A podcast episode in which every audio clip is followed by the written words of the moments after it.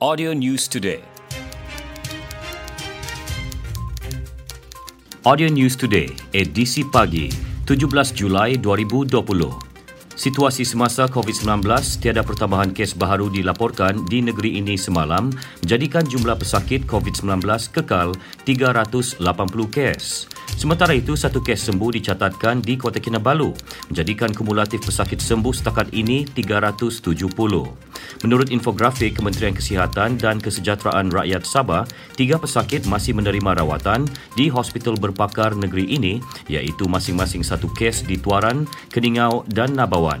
Angka korban akibat COVID-19 kekal tujuh kes iaitu Kota Kinabalu 4, Tawau, Keningau dan Tambunan masing-masing satu kes. Kerajaan Persekutuan bersama Kerajaan Negeri Sabah akan kembali memberikan perhatian lebih terhadap isu kanak-kanak palauh di negeri ini termasuk mencari kaedah terbaik mengurangkan masalah dialami masyarakat berkenaan. Timbalan Menteri di Jabatan Perdana Menteri Tugas-Tugas Khas Mastura Muhammad Yazid berkata antaranya melalui usaha sama kerajaan dengan tabung kanak-kanak Pertubuhan Bangsa-Bangsa Bersatu UNICEF iaitu penubuhan pusat aktiviti kanak-kanak khusus yang sepatutnya beroperasi April lalu namun ditangguhkan susulan penularan pandemik COVID-19. Jelasnya pusat aktiviti itu khusus untuk kanak-kanak jalanan dan palauh mempelajari asas membaca, mengira, menulis, melukis serta pelbagai aktiviti lain. Kaedah ini diharap menarik minat lebih ramai kanak-kanak palauh dan menghindar mereka daripada terlibat dengan aktiviti tidak sihat. Mastura menjawab usul Kamar Khas Dewan Rakyat dibawakan Ahli Parlimen Kota Kinabalu, Chan Fong Hin, yang membangkitkan isu kanak-kanak palauh bukan warga negara yang berbahaya dan mengemis di pusat bandar Kota Kinabalu. Tambah beliau, kerajaan tidak menghalang badan bukan kerajaan membantu golongan ini terutama memberi pendidikan asas kepada kanak-kanak selagi mematuhi garis panduan dan perundangan semasa. Sementara itu, hari keempat persidangan Dewan Rakyat di Ibu Negara semalam turut menyaksikan beberapa ahli parlimen Sabah membangkitkan isu infrastruktur luar bandar dan pendatang asing tanpa izin parti yang menjadi permasalahan besar di Sabah. Menerusi perbahasan usul menjunjung kasih titah yang di Pertuan Agong, ahli parlimen Kinabatangan Datuk Seri Bung Mokhtar Radin mengesyorkan penubuhan jawatan kuasa tertinggi melibatkan kerajaan negeri dan kerajaan pusat bagi membentuk hala tuju menangani hal berkaitan parti. Beliau turut mencadangkan kerajaan kerajaan menyediakan strategi lautan biru bagi menyelesaikan pelbagai perkara termasuk membanci penduduk, membasmi kemiskinan serta memacu pembangunan di seluruh negara. Masalah parti turut dibangkitkan ahli Parlimen Beaufort Datuk Aziza Muhammad Dun yang menyifatkan perkara berkenaan telah menyebabkan rakyat bimbang dengan keselamatan mereka khususnya aspek kesihatan dan jenayah. Beliau meminta tindakan tegas diambil untuk menyelesaikan masalah itu dan rundingan perlu dibuat dengan negara-negara berkenaan agar warga mereka boleh kembali dalam keadaan baik. Amanah Ikhtiar Malaysia AIM Wilayah Sabah komited membantu peserta AIM dan kaum wanita di negeri ini, khususnya di luar bandar untuk menambah pendapatan. Timbalan Pengurus AIM Wilayah Sabah Barat, Suharno Ali berkata, terdapat 24 cawangan AIM di seluruh negeri yang sedia memberi bimbingan mengenai modal pembiayaan permulaan perusahaan AIM.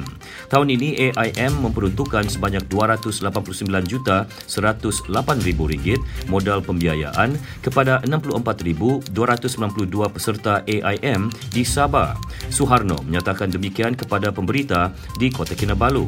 Dalam pada itu katanya, AIM juga prihatin terhadap kepayahan dihadapi peserta AIM yang terjejas berikutan pandemik COVID-19 dan bantuan kewangan one-off telah disalurkan sebanyak RM250 ketika pelaksanaan Perintah Kawalan Pergerakan PKP, RM300 ketika PKP bersyarat di samping penangguhan bayaran balik pembiayaan selama enam bulan. Kementerian Perdagangan Dalam Negeri dan Hal Ehwal Pengguna KPDN HEP Sanakan merampas 128 helai jersey dan seluar jenama tiruan bernilai hampir RM14,000 di sebuah kedai peralatan sukan di Harbour Mall Sanakan Kelmarin. Bercakap dalam sidang media, Ketua Cawangan KPDN HEP Sanakan Muhammad Hashim berkata, rampasan dibuat menerusi optiru, hasil aduan awam dan risikan anggota selama dua minggu. Turut ditahan seorang lelaki tempatan berusia 53 tahun dipercayai pemilik premis untuk membantu siasatan. Kes disiasat di bawah Seksyen 102 dalam kurungan 1C Akta Cap Dagangan 2019. Dalam pada itu, Muhammad turut memaklumkan sebanyak 5,991 pemeriksaan dijalankan KPDN HEP Sanakan sepanjang Januari lalu sehingga kini. Dalam tempoh sama, 125 kertas siasatan dibuka melibatkan pelbagai akta dengan jumlah rampasan lebih 2 juta ringgit dan kompaun lebih RM36,000. KPDN HEP Sanakan juga berjaya menyelesaikan sebanyak 129 aduan awam yang diterima. Orang ramai yang ingin menyalurkan sebarang maklumat atau aduan kepada KPDN HEP boleh berbuat demikian melalui talian bebas tol 1800 886 800 atau aplikasi WhatsApp 019 279 4317. Agensi Penguatkuasaan Maritim Malaysia Zon Sanakan tampil memberi bantuan logistik kepada pasukan perubatan Hospital Duchess of Kent Sanakan untuk merawat seorang bakal ibu yang hendak bersalin Rabu lalu. Menurut kenyataan Zon Maritim Sanakan, Bot Banggi 44 membawa pasukan perubatan ke Kampung Tundon, Bohangin, Kinabatangan dan tiba di jeti kampung itu kira-kira 9.45 pagi. Pusat operasi dimaklumkan wanita tersebut Aminah Otto, 35 tahun, selamat melahirkan bayi perempuan kira-kira pukul 10 pagi. Bot Banggi 44 kemudian membawa pasukan perubatan dan ibu serta bayi berkenaan ke jeti maritim Sanakan pada pukul 11.30 pagi sebelum kedua-dua anak beranak itu dibawa ke hospital menaiki ambulan. Seramai 119,726 ketua isi rumah telah menerima bantuan COVID negeri Sabah melalui Kementerian Pembangunan Luar Bandar KPLB Sabah melibatkan peruntukan keseluruhan berjumlah lebih 42 juta ringgit. Setiausaha tetap KPLB Sabah, Fredian Gan berkata, walaupun proses menyalurkan bantuan menghadapi pelbagai cabaran termasuk memastikan tiada pertindihan maklumat dan bantuan, namun ia berjaya dilaksanakan dengan baik. Beliau memaklumkan demikian ketika berucap dalam Majlis Anugerah Perkhidmatan Cemerlang APC 2019 dan Jasamu Dikenang KPLB Sabah di Kota Kinabalu.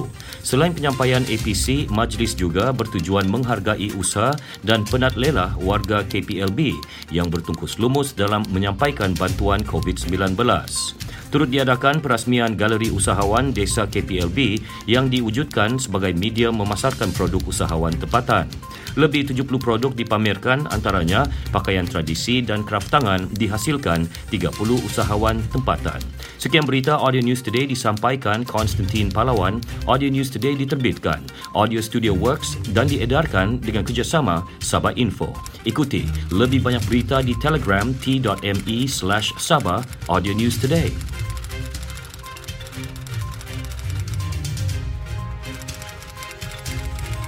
Audio News Today.